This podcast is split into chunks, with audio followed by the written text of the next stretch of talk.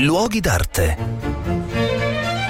Un cordiale saluto da Marco Carminati, continua la nostra visita al Quirinale, siamo nel Palazzo del Mascarino, ma ci troviamo davanti a una porta fatidica, cioè entriamo adesso nei luoghi dove lavora il Presidente della Repubblica. La sala del Bronzino, per esempio, che è subito dietro quella famosa porta da cui escono eh, il, il, governo o il, il, il, presunto governo, è immette in una grande sala dedicata a, mh, mm, agli affreschi, ah, scusate, agli arazzi bellissimi di eh, Bronzino, uno delle, dei nuclei più importanti ta- dei tanti arazzi che il nostro Palazzo del Quirinale eh, possiede. E poi ci sono vari ambienti, tra cui il celebre studio del Presidente della Repubblica, che pensate era in origine la camera da letto letto eh, del pontefice, la camera da letto del periodo estivo, perché il pontefice aveva due appartamenti, l'appartamento invernale e l'appartamento estivo a seconda della collocazione. Ecco, il Presidente della Repubblica oggi lavora in quella che era l'antica